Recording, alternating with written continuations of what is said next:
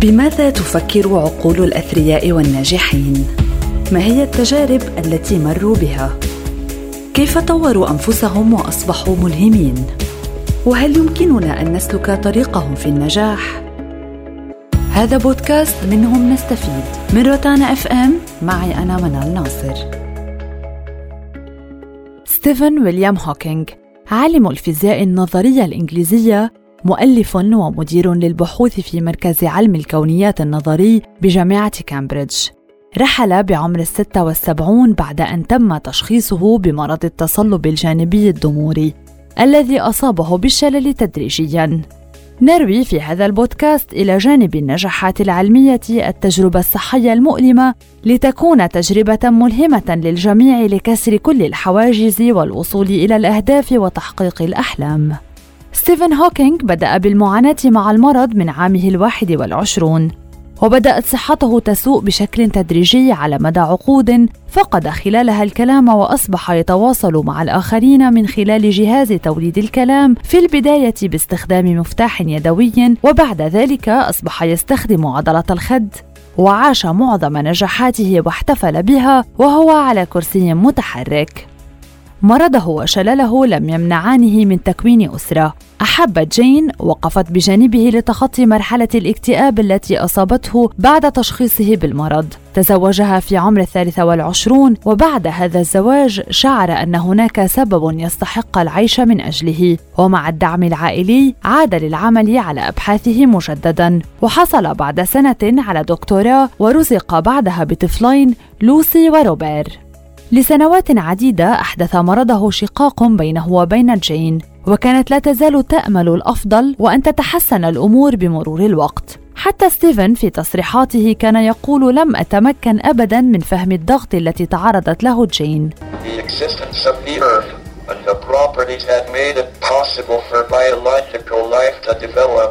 depend on a very fine balance between the so-called constants of nature.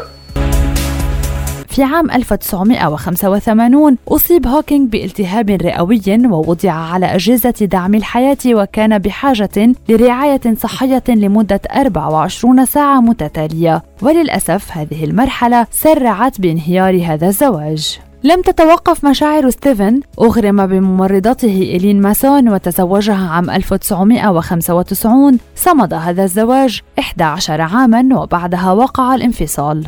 في الفترة الأخيرة من حياته كانت علاقته بزوجته السابقة وأبنائه جيدة وأفضل من أي وقت سابق. في حياته العملية وصل ستيفن هوكينج إلى مراكز مهمة واكتشف نظريات مؤثرة في العلم. بدأ تعليمه الجامعي في جامعة أكسفورد حيث حصل على درجة بكالوريوس مع مرتبة الشرف من الدرجة الأولى في الفيزياء بدأ عمله بعد التخرج في ترينيتي هول كامبريدج حيث حصل على درجة الدكتوراه في الرياضيات التطبيقية والفيزياء النظرية وتخصص في النسبية العامة وعلم الكونيات. تضمنت أعمال هوكينج العلمية تعاونا مع روجر بنروز في نظريات الجاذبية الفردية في إطار النسبية العامة والتنبؤ النظري بأن الثقوب السوداء تنبعث منها إشعاعا وغالبا ما يطلق عليه إشعاع هوكينج في البداية كان هذا الإشعاع مثيرا للجدل وبعد نشر المزيد من الأبحاث تم قبول هذا الاكتشاف على نطاق واسع باعتباره اختراقا مهما في الفيزياء النظرية. هوكينج أول من وضع نظرية في علم الكونيات أوضحها اتحاد بين النظرية العامة للنسبية وميكانيكا الكم وكان مؤيدا قويا لتفسير العوالم المتعددة لميكانيكا الكم. كما حقق هوكينج نجاحا تجاريا بالعديد من أعمال العلوم التي ناقش فيها نظرياته وعلم الكونيات بشكل عام. كان زميلا في الجامعة الملكية وعضوا مدى الحياة في الأكاديمية البابوية للعلوم وحصل على الميدالية الرئاسية للحرية وهي أعلى جائزة مدنية في الولايات المتحدة. either planets like the Earth would not occur, or the chemical processes necessary for life would not take place. One might take this as evidence for a divine creator, but an alternative explanation is what is known as the multiverse. The idea that there are many possible universes. Only in the small number of universes that are suitable will intelligent beings develop and be able to ask the question, why is the universe so carefully designed?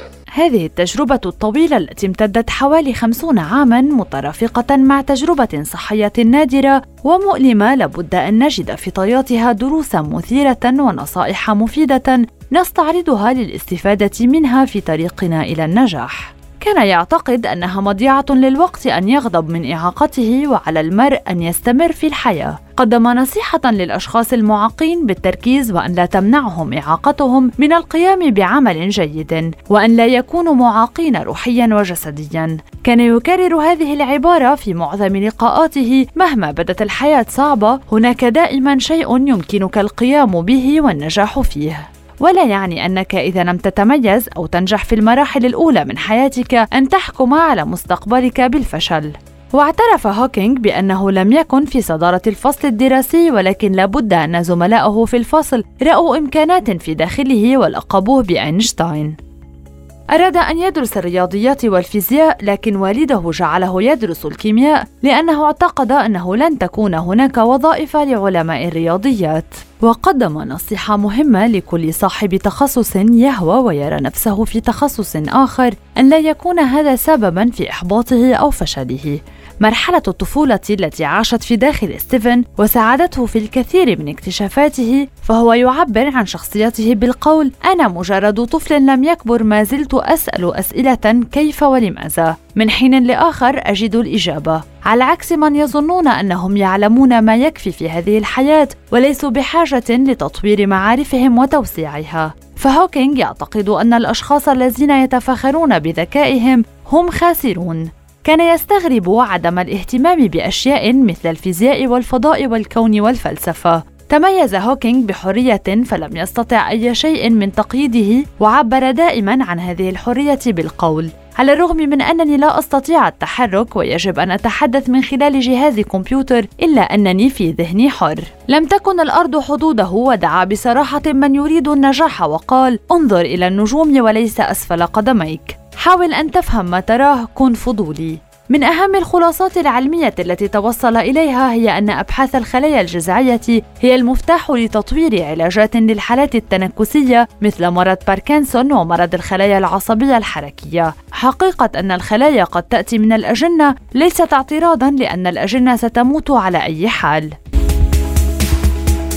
وبعيدا عن النظريات والاكتشافات العلمية وفي قلب الطبيعة البشرية اعتقد أن العلم ليس فقط تلميذا للعقل بل هو أيضا تلميذ للرومانسية والعاطفة. وكرر هذه النصائح لحياة سعيدة. لا تتخلى عن العمل يمنحك العمل معنى وهدف. الحياة فارغة بدونه. إذا كنت محظوظا بما يكفي للعثور على الحب فتذكر أنه موجود ولا تتخلص منه. قد يدعي البعض أن أشياء مثل الحب والفرح والجمال لا يمكن وصفها بمصطلحات علمية، ولكن اعتقد أنه من الممكن أن نفسرها من خلال نظرية التطور. ستكون الحياة مأساوية إذا لم تكن مضحكة. الاحتفاظ بعقل نشط كان امرا حيويا لبقائه كما هو الحال بالنسبة للحفاظ على روح الدعابة. لن يكون لدى الناس وقت لك إذا كنت دائما غاضبا أو تشكو. نحن جميعا مختلفون لكننا نتشارك نفس الروح البشرية. ربما تكون الطبيعة البشرية هي التي نتكيف بها ونعيش. عندما يشتكي شخص ما من خطأ ارتكبه أخبره أنه هذا قد يكون شيئا جيدا لأنه بدون نقص لن تكون أنت أنت وهو هو. الذكاء هو القدرة على التكيف مع التغيير. الناس الهادئون لديهم أعلى عقول. ليس من الجيد أن تغضب إذا واجهتك مشكلة. ما أفعله هو الاستمرار في التفكير بالمشكلة ولكن العمل على شيء آخر. وفي بعض الأحيان تمر سنوات قبل أن أتقدم إلى الأمام. على المرء أن يكون بعيدا عن حل مشكلة ما حتى يكون لديه إجابة فعلية. العدوان أكبر رذيلة للبشرية سيدمر الحضارة. من القواعد الأساسية للكون أنه لا يوجد شيء كامل الكمال ببساطة لا وجود له.